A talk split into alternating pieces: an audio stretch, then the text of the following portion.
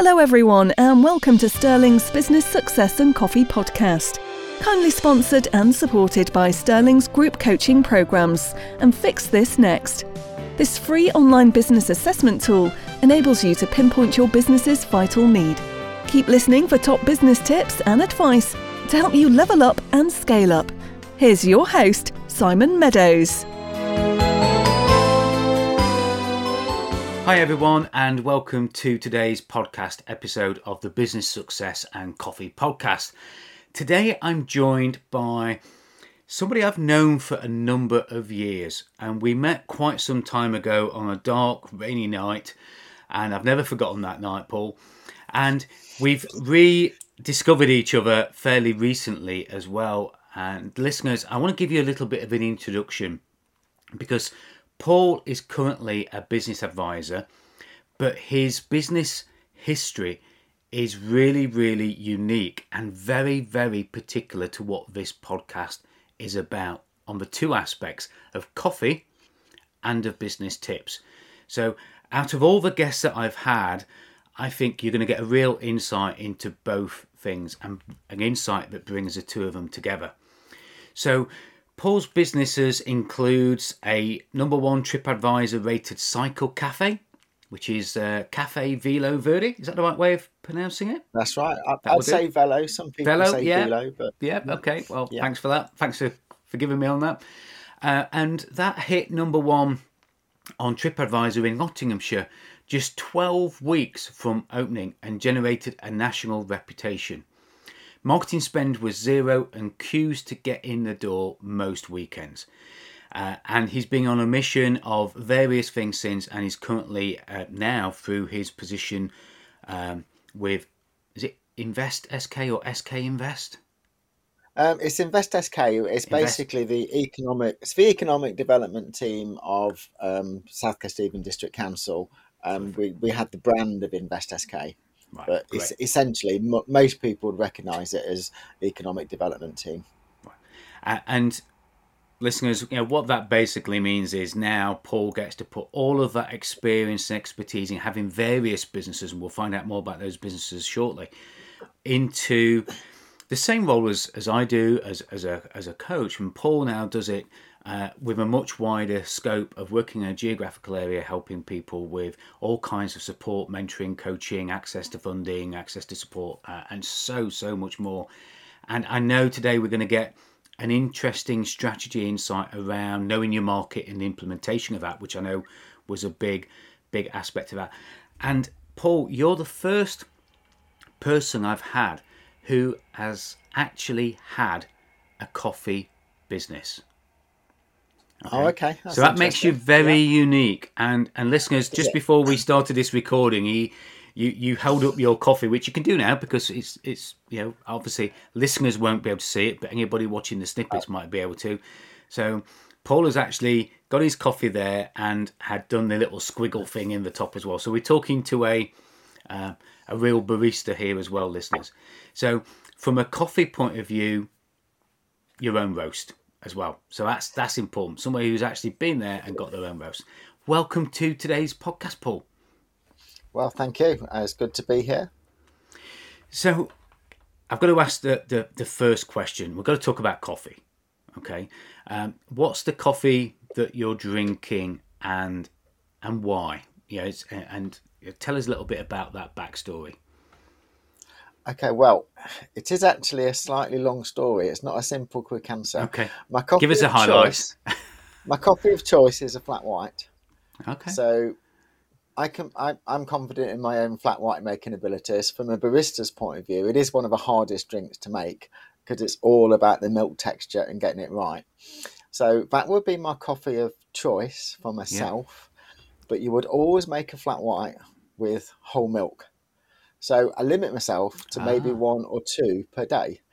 Yeah, because yeah. obviously, if you have four or five flat whites correctly made with whole milk, that's quite a lot of calories in milk. Yeah, yeah, yeah. Yeah.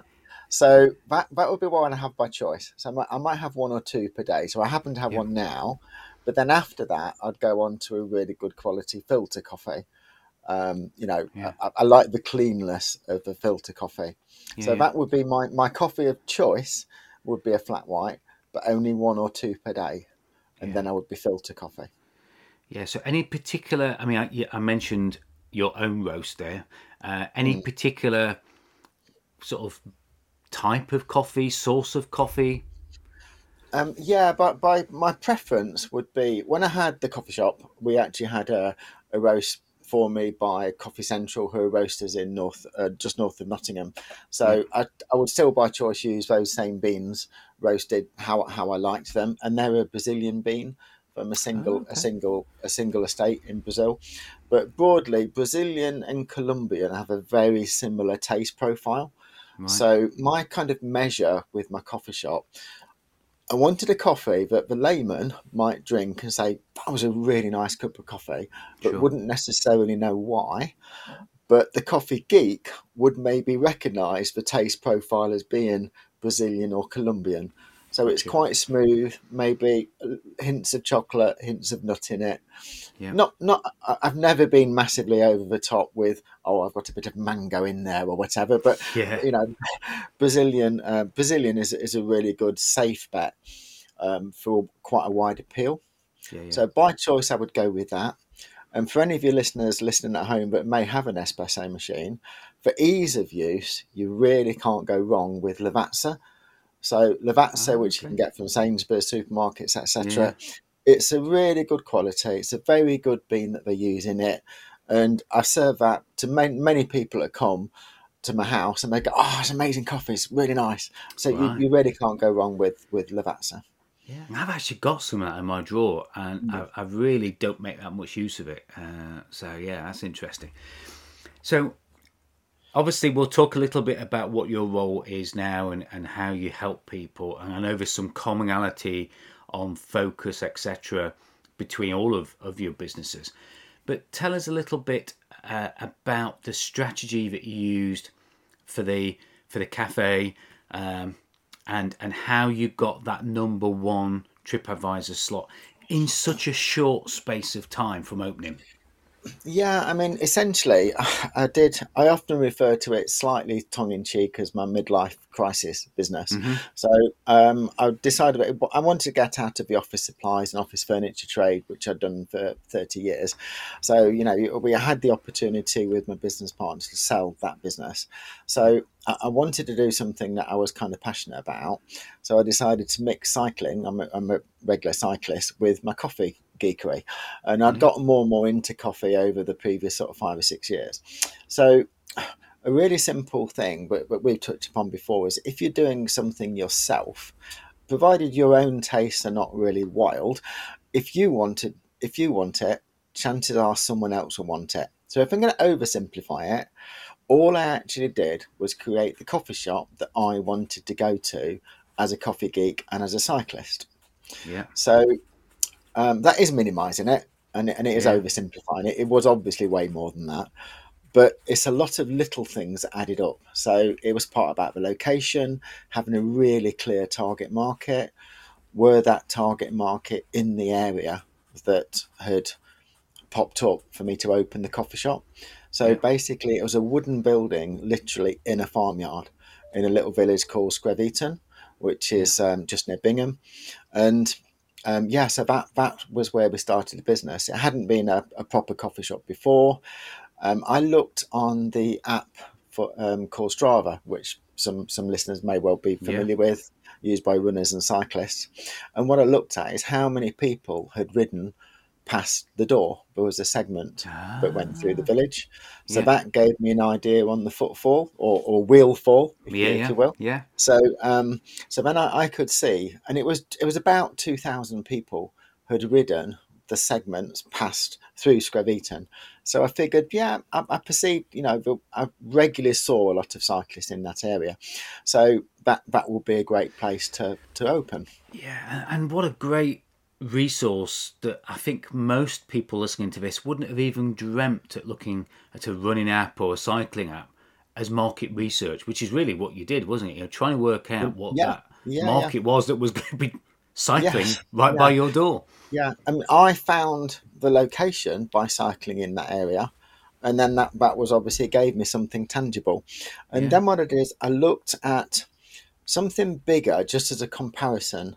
So Belvoir Castle in the area is a bit of a draw for cycling.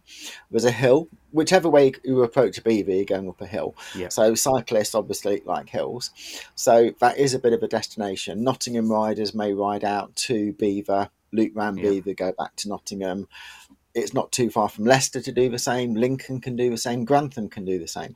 So I looked at a similar segment going up to Belvoir Castle, and at the time I looked, that was about five and a half thousand people had ridden Right. up that hill. Yeah, yeah. So what I had was maybe forty percent ish of the of the traffic that Belvoir Castle had.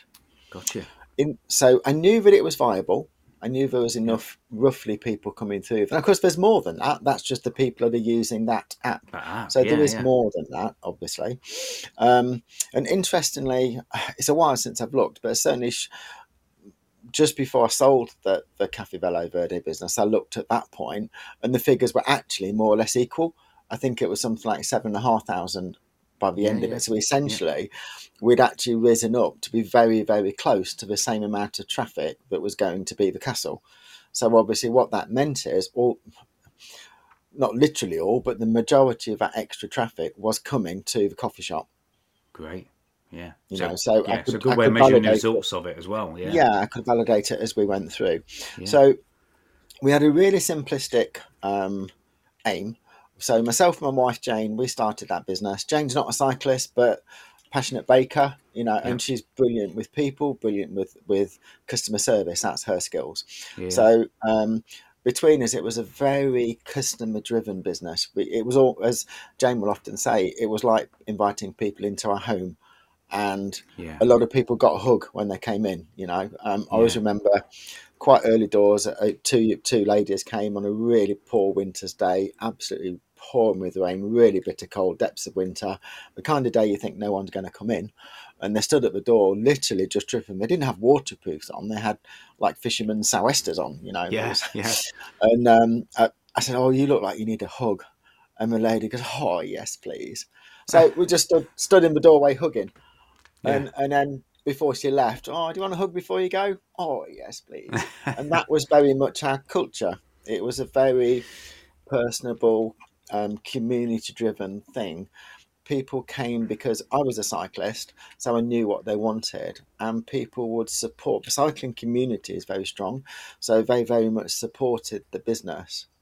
There are a number of inverted commas cycle cafes around the country where a business person's opened it. Hanging a wall on, hanging a bike on the wall doesn't make you a cycle cafe No. but mine it was it was notably different we definitely were part of the cycle community Yeah, but it's it's interesting you say there about the community supporting, uh, obviously cyclists, etc. But you're because you're part of that, you know, as as a as a cafe. You know, I can't think of any cafe I've ever been into where somebody's asked me if I want a hug. And to be honest, Paul, that would freak me out a little bit because I'm definitely one of those people that has a, a meter zone around me. COVID was very good for me. You know, it stopped people coming Yes, too yeah. close.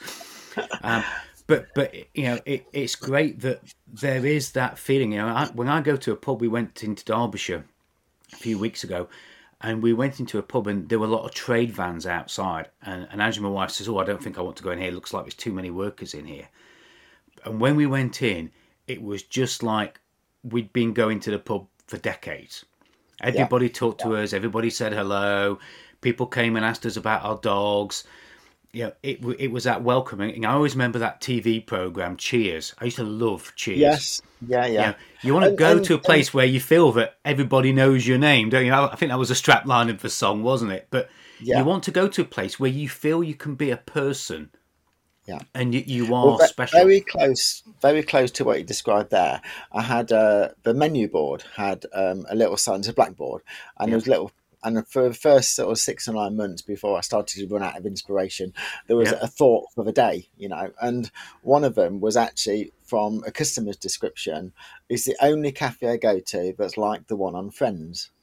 oh, So yeah. you remember like Central Perk in Friends. It was a, yeah, yeah. and, and this was a single lady who, tra- who rode on her own. She would feel uncomfortable going into several cafes.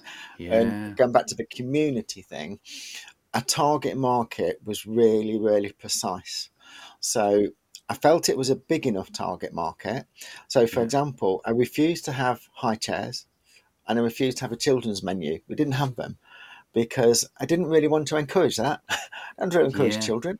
So, on one level, my target market may be arriving on a 10, 12, 15,000 pound bike that's Yeah. going to sit outside. Do they want kids running around kicking a ball or knocking it over?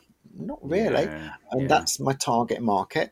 And on some level, a lot of cycling groups going out on a Saturday or Sunday morning, they're out cycling, getting away from the kids and the family. Yeah, so true. So- and, and I, I think for many people though, Paul, that's quite a worry, isn't it? Because when you get that that that niche or that niche for any American listeners, when you get to that kind of level and you really start narrowing it, your your niche becomes almost a feeling of exclusivity and you're excluding people from it. And quite clearly you are.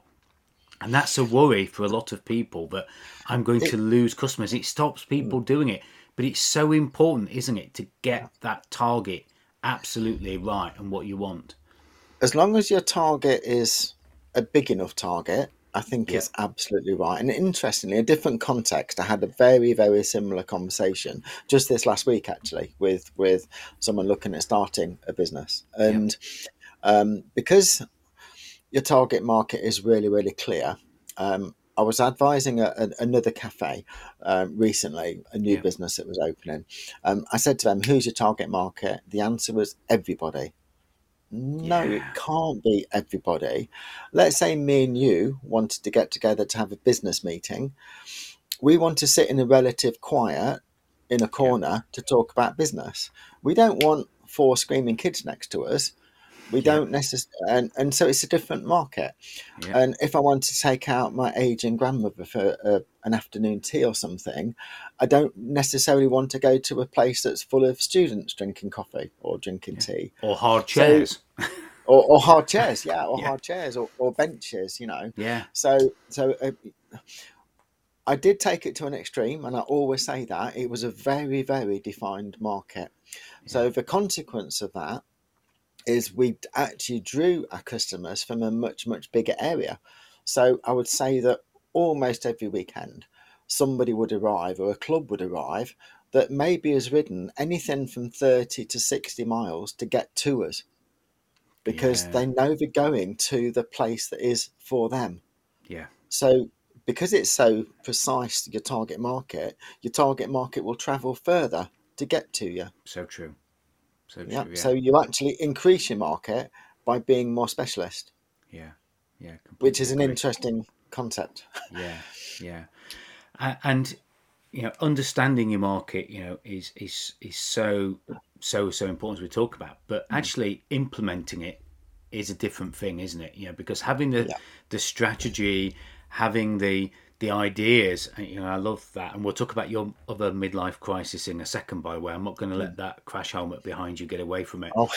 Oh, okay. um, but what what would you say to those people who have got that market narrowed and then they struggle with the implementation of it? It might be the implementation of that imposter syndrome. It might be other people. It might be, as you said, sometimes you sit there thinking, "Is anybody ever going to come today?" Mm-hmm. Implementation is always difficult, isn't it? What would you say to the listeners about that? Okay, I'd say by being really, really clear and put your mind in and be, a customer. Put your mind in the place of a customer. Go and stand on in this context the other side of a counter, and come and walk in. And what do I see? What do I what do I feel when I walk in? Mm, Has it got everything that I need?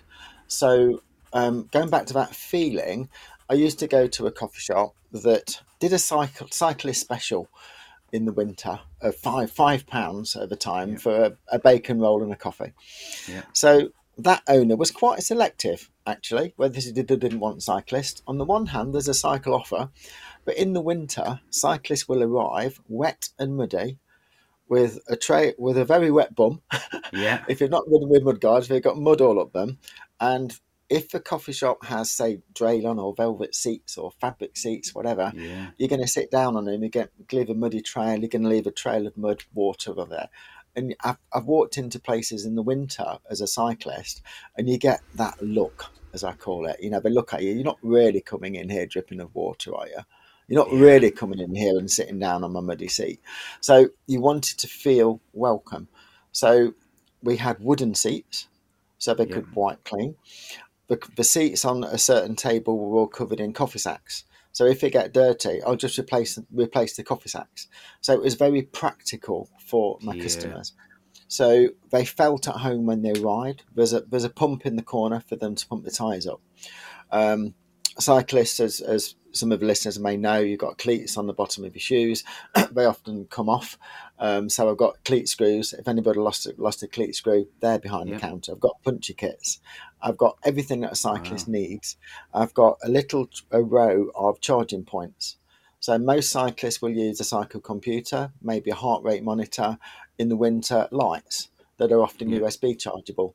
So when the cyclist comes in, they can put those gadgets, those devices on charge. So I'm providing everything that that my target customer might want in Yeah. there. And I'm a great believer also in terms of this strategy and this single-minded, um, very single point of, of your customer. Like attracts like. So chances are for me, as a, a you know a, a man of a certain age, a middle-aged man in lycra, a traditional middle-aged man in my, lycra, many of my friends are equally the same. Yeah. So like attracts like. So when you've got that really targeted approach to your business and to your target client, who do they know? Broadly, we mix with people who are similar to us. So will they start to come and encourage your customers to bring their friends? So with that with that in mind, I created. We had a large table that seated, depending on how close people sat, twelve to sixteen people, and I called it the social table. There's a little sign on it saying social table. So if people are coming in as a group, they can stay in their social group. They've just ridden together for ten or twelve miles, but sit around one large table, not be separated into twos and fours around a cafe. And dragging They can- tables together because they want to be together. I saw somebody doing that in so Costa they the other day. Yeah. Together. Yeah. And then equally, let's say you came into that coffee shop on your own. Some people go into a coffee shop to sit on their own just to get some quiet space. Some people want to be quite social. So we would encourage people to go and sit on the social table and then all of a sudden Ah, they start cool. talking to each other. Cool, yeah. So again, having that really defined target market, all of your customers have a lot in common Yeah. because they like the same things. So I would actually also sometimes deliberately, in a strategic way, slow down the, the serving queue. So, but making a, a cappuccino, a latte, a flat white, it can't be any less than a minute. You know, there's a certain time to grind the beans, pour the shot, steam the milk, create it. It can't be less than a minute. Yeah. So if you have 15 people arrive and they all had a milky Yeah. espresso based coffee, that's 15 minutes of drinks. So often our customers would arrive in a group 8, 10, 12, 20 in a group. So when they're standing in the queue, they've all arrived together, they're all dressed in lycra, hmm. they've all come on their bikes. If if where groups or individuals meet in the queue, they've all got something in common, common, so they will sit and talk to each other, or stand and talk to each other. Yeah, yeah. So when you're standing chatting in a queue to people you've got something in common with, the clock isn't actually ticking in the same way as it is that when I've ordered my drink and my food and gone and sat down, that's when the clock really starts ticking. Yeah. So yeah, because that's I when you start getting impatient. Yeah. yeah, so I could arti- artificially slow down, create a larger queue to give me more time to be up to date with the drinks. Yeah. And what that then in turn creates is a real buzz because they're all chatting. They're all chatting in the queue. And there's a whole banter going on. Yeah. The other thing I did that made it really personal was I refused to have table numbers. So we asked everybody their name at the counter. Yeah. So there is a fault in that. There is a problem with it, which is if you get four Daves, you, you're going out with a coffee for Dave and you've got four Daves. But I figured that the overall benefit far outweighed the wrong Dave getting the wrong drink. I'll share one thing with you, Paul. I, I've got a feeling it's Mike Stokes that did this. hmm but it was definitely somebody in, in Lincoln who, when they go, went to a coffee shop, because you know you go to most Starbucks, Costas, and whatever, they always ask your name now, as, as you said. He would make up a name Yeah. just for a bit of yeah, just for a bit of fun, yeah. to just get somebody to shout a name out. The problem, i the, the the flaw in his plan, and listeners, this is uh, it happened so many times apparently. He'd forget what name he'd made up. So somebody'd okay. be walking Yes. around with a coffee or a, a panini, and they'd be saying, you know, Farquhar, Farquhar, Farquhar, yeah. Uh, Farquhar. and and, he, and he'd be looking, you know, he'd be sat there thinking, "Where's my food?" And somebody'd been walking around shouting name, and he'd forgot what name he'd given. So uh, very often he said it. By the time the stuff got to him, it was cold because he'd forgotten the name. But, But again, so- this becomes this approach became part of a culture. So what it allowed us to do behind the counter, we got to know the person's name. You know, if you came in every week and you sit at you were at coffee, um, so at table number six, table number four, we just know you as that bloke that comes in. He might, Yeah. You normally wear, wears red, red cycling gear, and we don't know you any more than that. But if we ask your name, and there was a whole banter around that. So one little story that um, comes to mind: a guy came in called Richard. Yep. He ordered an americano, whatever. Richard, so yeah, Richard goes on there. We're going to make the drink. We're going to waitress will go out and shout Richard. About two people on is another Richard who's in the same group. So oh, another Richard. Uh, what name is it? Oh, Richard. Oh, oh, put me down as Richard S. I think his name it might have been Yep. Smith. I don't know, but I'm Richard S. So then, literally two people on again, another Richard. I said, oh. You're Richard the Third, so it just Richard became a III. banter. Richard and he was in the yeah so he was in the group and they all started oh it's richard the third richard and that stuck. So then every time he came in he became richard the third. I, I- so I mean, the whole community thing comes from that very personal Yeah. interaction I mean, you're almost well, you are not almost creating a tribe as well, aren't you? Mm. You know, it's that Yep. tribal thing, and you think about it, listeners, about Harley Davidson. You know, what, no matter what you think about Harley Davidson and the people that ride them, you know, what other brand do you know where people tattoo the logo onto themselves? Mm. And we're not Yeah. talking about, you know, uh, certain undesirables that might do that. You know, I know quite wealthy accounts people who are in their late 40s, early 50s that have had a midlife crisis. And again, we're going to talk about your crash app behind you. They've had a midlife crisis. They've gone and got a Harley, and then they've got a tattoo of the logo. You know, Yeah. and, and Yeah. that's the kind, you know, listeners, if you're listening to this and you're thinking, oh, this could never happen to me, think about the things that you do, the brands that you follow, and the reasons why. Because it's not about the logo, it's about the culture, it's about the tribe. And most importantly, I think you said it's there. How do I feel when I walk in? And hmm. I think you and I had this conversation before. You know, I used to own a garden centre, and I used to have two amazing ladies rent the cafe off of me, and they were great. They were great cooks, great drink makers, and everything else. But they would sit in the conservatory entrance with their arms folded, glaring at people walking by. Yeah And then they wondered why nobody went in because when you walked in, there was this real air of, you know, what have you walked in for? Or, oh, at long last, a customer. Whatever it was, the feeling when you walked in wasn't a nice feeling. Yet when you walked through and sat down and you got to know them, it was incredible. yeah But that what we initial feeling find- was the problem. yeah what we used to find with with it got abbreviated to cvv because it's quicker to, Yeah. to say so And some people say velo, some people say velo. Yeah, yeah. So CVV became the name, but but two things I was just going to say in terms of um, the equivalent of a tattoo. I designed some cycling shirts which are sold. So we sold something Yeah. like two hundred and forty shirts that our customers bought, and these were not cheap ones. They're very well made, made in, in Italy. Um, Forty nine pound shirts, and we sold two hundred and forty of them. So it was two hundred and forty people have spent fifty quid to be part of a CVV group, the gang, you know. Yeah. And Yeah. you go out on your bike when the coffee shop's closed and you see them coming towards you because I want to be in that group, you know. And the name is on there. They, they want to be proud that they're part of that club, you know. There was a, a group that went to um, Mallorca on holiday and they, they came in, have you got six shirts? Because they were all going to wear our shirts going to Mallorca. And they take photos and they share them on Yeah. social media with their friends Yeah. and their family. Yeah, Yeah. amazing. And then the like attracts like, what's this Cafe Velo Verde? Oh, I need to go. And this become Correct. this is how we got there. With Why don't we meet there? Why don't we? Why don't we meet no, up? Yeah, meeting place. The other thing we did was really big on Instagram, and we need to talk about the, the TripAdvisor element of it. But there was a number of things we did consciously and trained the staff consciously to look for certain things. So when somebody comes in through the door, what Yep. are they looking at? So we consciously look. If they come in and start looking around, it's clearly maybe their first time they've been. They don't know where anything is. If you go Yeah. into a cafe or a restaurant or a pub for the first time, where's the ordering point? Where's the toilets? You- You're just looking around Yeah. until you're lost. So we would consciously look for those people, then go straight up to them and introduce ourselves, guide them where everything everything was. How did you find us? Okay, so we were in a little remote village, relatively remote village, quite rural. So how did they know about us? How did they find us? Oh, I, I, such and such told me, or I saw you on. I, I looked up on uh, TripAdvisor or Google, found you. So then Yeah. you know they found you from the Google review or a TripAdvisor review.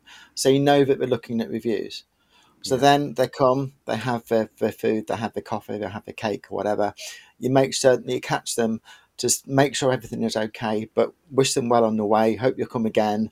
You know that they found you from a review, so you're not demanding that they do. But oh, don't forget to tell your friends. Put something Yeah. on TripAdvisor if that's where you saw it. So then all of a sudden, that interaction that's customer service and community and getting to know your customers, you know how they found you, got in a conversation. Yeah. Um, myself and my Sorry, wife I- I'm just, I'm just going to stop you there, Paul, because I think, listeners, there's something very, very important that Paul's just said there. So sorry to interrupt you, because I think Yeah. this is this is really, really important. Very often, when we give people a good experience, we assume that they'll go out and tell everybody else about it. That doesn't happen. It does on plant, occasion. you've got to plant the seed. Yeah, you've got to plant the seeds. You've got to ask them to leave a review. You've got to tell them, you know, and we don't want to force it upon them. You know, oh, fill out this before you leave. But you know, very often when I'm leaving a TripAdvisor review, if I see the logo in the door, you know, I'll do it before I even leave the place. But mm. yeah, I'm I'm the exception. Most people, listeners, if you want people to leave a review, you, you've got to do what Paul's just said there. You've got to give them a great experience. But then just because you've done that, that is not enough. Plant the seed of tell your friends, leave a review, spread the word, make make them feel comfortable in doing that. I think that's really important. Sorry to interrupt you there, but I think we, okay. so many businesses forget the importance of doing that because they just assume good service implies that, and it doesn't. I think one of the biggest things we did that was quite unique as well is as many reasons as we could, a clear strategy to get into that communication is customer service and it's a genuine interest in the people. When you get into that conversation, you're talking to them. So we would regularly go and just if we if we if we had space um, in our day, but you know, from rush has gone, we'd go Yeah. and just sit down at tables, go and sit Yeah. with people. Oh, hey, where have you come from? How you doing? So we get in that dialogue, and there's a couple of small little phrases. Oh, have you enjoyed everything? Yeah, great. Okay, don't forget, tell your friends. We're on Yeah. TripAdvisor, you know, just saying. And Yeah, yeah. ju- it's just a jokey conversation, and it, Yeah, it's as much as that is all that's needed. Don't Yeah. leave us a review on TripAdvisor. Just saying, that that'll do it. uh, I'll just share, makes it simple share, share, share two very quick examples as well of what Paul's saying, listeners, if, if that's all right. And yeah, we went to Canada for the very first time uh, many, many years ago, and we didn't know where to go. And like you say, we walked into this first cafe, what first evening, didn't know what to do, where to go, and this waitress came over to us explained everything just as you saying there welcome and over there's this bathrooms are there if you need them. She gave us a little bit of an insight into the town as well which was banff. Uh, and she asked us you know what, what are you doing tomorrow? And we said oh we're we're joining ski school. It's the first time we've ever done it. We oh whereabouts are you going? Oh we're going up to lake louise. Great the next evening, because we felt welcome, because we felt comfortable that now we knew how to behave in this place, we went back the following night. That following night, she wasn't our waitress. But as she walked by the table, she stopped and she says, How was your ski school at Lake Louise today? Right. Yeah. And and this was a big, big sort of uh, franchise type place. And she'd taken the time to listen to what we said, not just heard it, she'd listened to it, she remembered it, and she spotted us. I don't know how memorable we were, but I can't imagine us being that memorable amongst all the hundreds. But that was so special. And we went back to Canada 15 years uh, on the trot almost. And every time we would visit that place, even when she'd left, because the culture, like you said there, Paul, the way you trained your staff was really important because the staff are your advocates of that culture uh, as well, and that made such a difference. And you know, I've been in complete opposite examples of that, and we've never gone back again. So really important. So I've got to ask. I've got to. I'm going to stop the conversation here just for a minute Okay. because Yeah. listeners, when Paul and I first spoke and we saw each other after such a length of time, uh, I saw a crash hat, uh, a motorcycle crash hat on the a crash helmet uh, behind him, and I had to ask the question because my passion is uh, motorbikes, and you know, I I know from that conversation, obviously, your passion for racing. Uh, but tell us a little bit about what you race. I'm not going to sort of share this myself. I want you to share the story, Paul, of, of what you race. But just give us a little bit of how you've come back to it as well, because there's more than one element to a midlife crisis, isn't there? yeah, we're all entitled to several. I think I might be number Yes. eight. Yeah, but no, I've, I've, I've pretty much raced Lambrettas, uh, pretty much on and off my, my whole life. So from being 17, I've had a Lambretta. I originally got into it through the mod scene, but I, I got bored of that quite quickly, and it just became about making them go faster. Um, I like Yeah. the engineering in them, uh, making them go faster. My dad was an engineer started in get involved in racing um, retired from racing. I kind of developed a fear of crashing. And Yeah. i was much better at racing go-karts racing four wheels than i was on two wheels. Had a few years away from it then went back to it. And um, so now i actually I, I, I wouldn't like to say I'm retired, retired, but I'm almost retired. But I write for Scootering, Scootering magazine and do some photography. So being um, a, a racer, I know all the racers. So within the paddock, I can go and talk to everybody. Um, but this year, I, I did a test. I've not actually raced for six years, and I, I, I sort of had a rush of blood to the head. And, and there's an endurance series, a British endurance service, which uh, series which is six or eight hour races. And my old race scooter, um, I actually sold a race scooter um, 18 years ago and bought it back in the same condition as it was. So it's Wow. quite unique. Yeah. So, but uh, it's not a current spec. It, it's very outdated, but it's too it's too complete. It is quite unique in its world. Yeah. But I could I could practice it in the endurance series practice, and Yeah. I thought, oh, I'll go and do that. So so yeah, so I made a kind of return to the track. And, and I did okay. Really, really enjoyed it. Yeah. And the long and short of that is, I'm now actually competing next year in the endurance series. So, so, So the, te- the test like- was passed then. Yeah, but the test was passed. I mean, like the third, the third episode of, of actually Yeah. racing. But um, but no, I mean the whole attraction of scooters, they really shouldn't be raced. You know, I Yeah. often joke they were the only Small wheels. Yeah, small wheels, only respectable transport for a nun in the sixties, and and you know they were designed. They had maybe eight to ten horsepower. They they went you went to the shops on them. You know, um, Yeah. you've got leg shields to protect you from the weather, and and uh, they would rev to five and a half thousand revs and these race bikes could be 10 12,000 revs depending on what they are and anything up to 40 horsepower Yeah. so a massive increase in power um, the, the my last full spec race bike that I sold a, a, a few years ago um, we did a test and standing start from a 208cc Lambretta in 260 meters was 86 miles an hour terminal speed.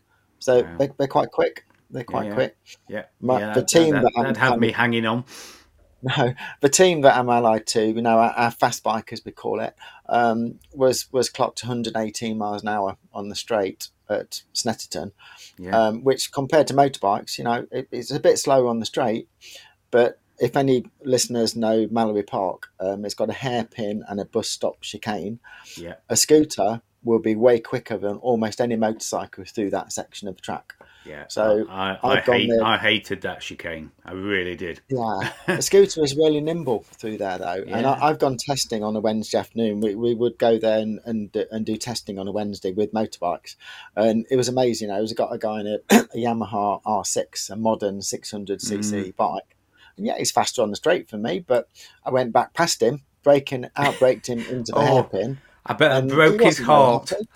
No. Yeah, and every time we got to the straight, he passed me. This went on for four or five laps, and the last one, he just cut me really, really close, like literally six inches away from me, which was a bit unnecessary. But obviously, it was it was getting a little hacked off by then. Yeah. That this this fellow on this Lambretta kept passing him, into well, into I, the hairpin. I think I mentioned this last time we spoke, um, and and listeners, you know, this is probably not making much sense to some of you, but Google Lambrettas and, and Google this next person. So um, I remember doing a track day, and it was a Ron Haslam race school, and we were on yeah. the, the, the 600 yeah. Hornets because I love the Hornet rather than the CBR 600, and uh, I thought I was going flat out, and this young lad, and he was young because he was tiny on this 125 came up the inside of me and cut up the inside of me at such a speed and went up the inside.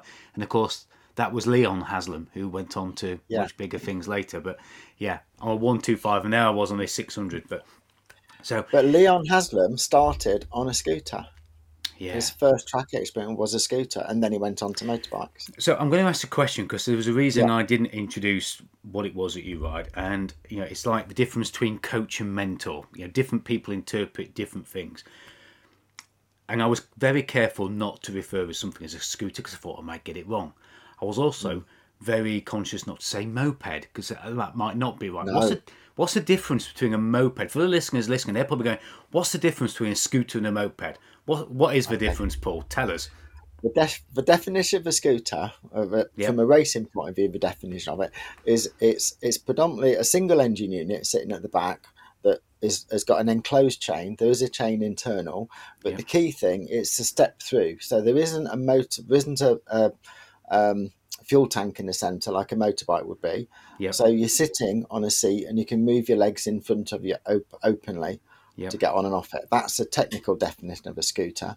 A moped, the two, it's actually, a lot of people don't realise this, but it's, it's, an abbreviation of motor as in MO yep. for the motor and ped as in pedals. So a true moped originally was a, had a motor but was assisted or driven by some pedals as yeah. well. Yeah, so that's where it's got so, confusing because I know people yeah. have bought mopeds, and really what they've yeah. bought is a scooter, then, isn't it? Yeah, so a lot of people call them mopeds because they were small CC. Scooters, yeah. modern automatic scooters became popular as small 50cc scooters. So I think that moped just is a is a catch-all. Some people would call it a Correct. moped. Yeah, I would say no, no, no. A scooter is very different to a moped. Yeah.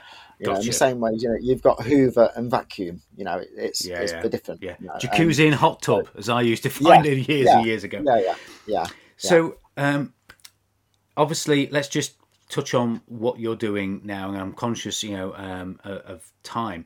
Just give us a little bit of the scope of the role that you have now, uh, and how you help businesses. Because you know, somebody listening to this might be in your uh, South Kesteven area. Um, and then we'll talk about how people can reach out to you, and I'll ask the final question. Yeah, so um, so yeah, so I'm business officer for South Kesteven District Council. So I'm part of the economic development team, um, and essentially my role is to interact with businesses. So the thinking is that because I understand business. I've had five startup businesses over 30 years, you know, three in office supplies yeah. and office furniture, a coffee shop, a sideline business relating to scooters. So a, quite a wide experience. I've got a real practical thing. So if a business person typically goes to a local authority, there is um, an arguably common common situation where does the person in a local authority actually understand business? Yeah. You know, and one of the crucial things that's happened several times business many business people many entrepreneurs a really basic thing their house is at risk with their business yeah. it's secured against the business against borrowings it's a different kind of pressure to work in PAYE. And I understand that because I've been in that position 25 years and I have a, a wide experience. So, where I'm able to assist is from a practical experience helping people. I'm not a formal business advisor with a qualification, but I've got an absolutely practical experience having been there and built a number of successful yeah. businesses that I can and that sell. so much more important than a certification or a qualification. Absolutely, totally, they're, they're totally, important, but practical experience yeah. is, is more more important in my view. Definitely. Totally. So in some instances, I can help businesses in a quite a drastic way with something that me or you might feel relatively easy. It's almost common sense to us, but it's not to everybody else. So in a practical way, it, it, even down to advising them what they might need to say in a negotiation, selling their stuff or buying yeah. their stuff. I've got all of those that experience, so we can issue, um, give people practical help, but I can also signpost. So I know you, you do some work with the Lincoln University on, on business Yeah. planning, etc. So if your business is in South Kesteven, I can help that. I know you're doing that with the productivity hubs. I'm able to signpost you on some levels to that. Yeah. And I do a lot of work where I'm bringing businesses together that are in the district that may not know each other, but can work together and can help each other. So Yeah. it's quite a wide role. Um, um, I very much get the, the positive thing of being able to work with um, um, some amazing businesses that I can find across the district. And Yeah. the more I can do to help them in the current climate, we all know in COVID, a lot of businesses receive grants and the government were giving away some free money. With everything that's happened over the last few weeks, we now know we can't afford to borrow money to, to Yeah. hope that we're, we're going to grow with it. But the diff- important difference for me, there's a heck of a lot I can do to support businesses based upon my experience. And, and at the end of it, I love what I do and I'm very enthusiastic. Um, Yeah. um, you can help businesses a lot with that without giving them a grant, but Yeah. giving them tools that they can use for years. Yeah. So, if people want to find out more about you as a as a person, and obviously the background, uh, and also you know if anybody listening to this is in South Kesteven as well, and he's looking for business support and business help, where's the best place for people to connect to you, Paul? Um, e- easiest way is they'll find me on LinkedIn. Um, I- I'm sure I'm not the only Paul Green on LinkedIn, but if Yeah. you, if you search um, Paul Green and Invest SK on LinkedIn, you'll find Yeah. me. Um, so so yeah, you'll find me easily. That that's the, the easiest way to get in touch with me. If you're in South Kesteven with any business, just reach out. I'm happy, more than happy to talk to any business that's within South Kesteven about whatever might be an issue for you. Any way we can help, or anybody looking to move into the area. Always Yeah, happy yeah. to talk to those too. Yeah, yeah. And if anybody's got an interest in Lambrettas, scooters, um, Yeah. yeah. anything like that, yeah, but yeah, I know you'll and- find a great, great connection in Paul. And I'm always really, really happy to talk talk, talk business and talk Yeah. coffee, which is Yeah. why it's been a Good. pleasure to, to Yeah, bring yeah. you here today, Simon. Well, look, I've I've not gone through Paul and asked the usual specific questions because I think you've given us so much that's been significant for you. You've given us so much of the difference it's made to you, and I think you've shared so many tips with us today as well. So I'm just going to ask the the final question: If you were going to have your next cup of coffee, your next flat white, okay, but only one of those two or three a day. If you're going to have your next flat white in a dream location, where would that dream location be? And who would you really, really want to have a conversation with whilst you're drinking that coffee? If you could pick any person, alive or dead, who would you want to be having that coffee with where you could perhaps ask those oh.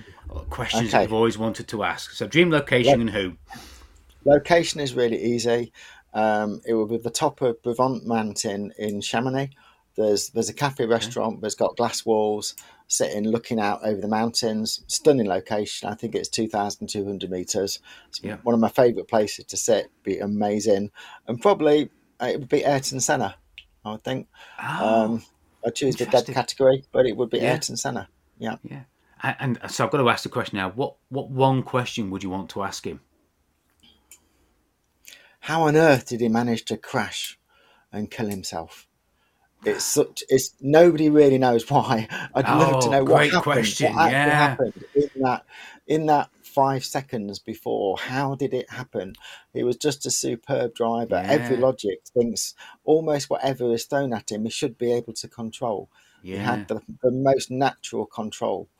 Um, Yeah, amazing. And how did he manage to be in that position when he hit that wall and it ended his life? How did Yeah. how did that four or five seconds beforehand actually pan out? Yeah. Yeah. That's a great question. I love that question. Mm. Great. Well, look, Paul, you've been an absolute star. You've given us such an insight into so many different things. You know, listeners, I'm sure you've taken a huge amount of value away from this. So many notes to make. Uh, and you know, if you're listening to this, listen to it again because trust me, this is probably going to take about three or four listens just to get every one of the the tips and the strategies that Paul shared, you know, uh, out of this podcast episode.